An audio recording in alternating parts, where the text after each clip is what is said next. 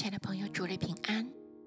今天我们一起来诵读《以赛亚书》第十八章第一节至第七节。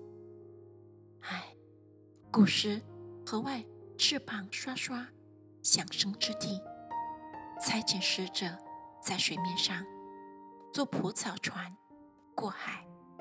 先知说：“你们快行的使者要到高大光滑的名那里去。”自从开国以来，那名极其可畏，十分地界见他人的。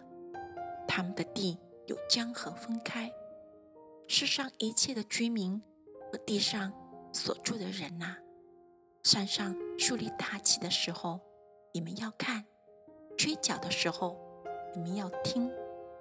耶和华对我这样说：我要安静，在我的居所观看。如同日光中的清热，又如露水的云雾，在收割的热天。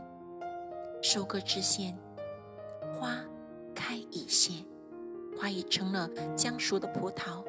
他必用镰刀削去嫩枝，又砍掉蔓延的枝条，都要别给山间的鸷鸟和地上的野兽。夏天鸷鸟要。宿在其上，冬天野兽都卧在其中。到那时，这高大光滑的名，就是从开国以来极其可畏、分地界见他人的。